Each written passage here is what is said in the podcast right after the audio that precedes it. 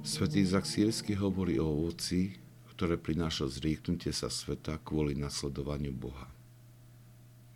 Človek, ktorý sa stane chudobným na veci tohto sveta, stane sa bohatým v Bohu a priateľ boháčov sa stane chudobným na Boha.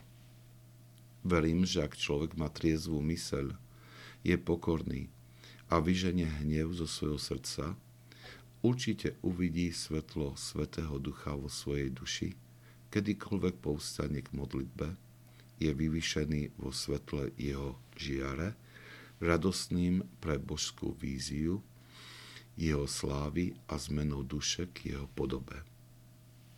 Nie je žiadna iná aktivita, ktorá môže odohnať útok nečistých démonov ako božská vízia v Bohu.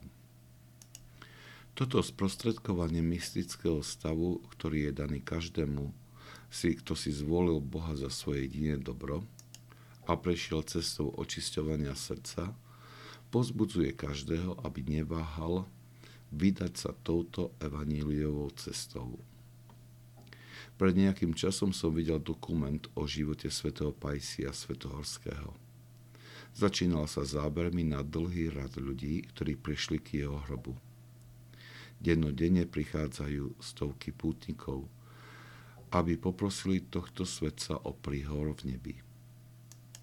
Komentátor poznamenal, že je to miesto mnohých zázrakov. Kým bol svätý Pajsi? Bol človekom, ktorý sa rozhodol pre Boha. Opustil svet, žil v pokáni a usiloval sa o čistotu srdca a mysle.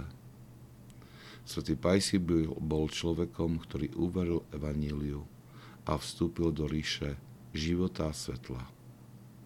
A táto cesta života je otvorená pre každého.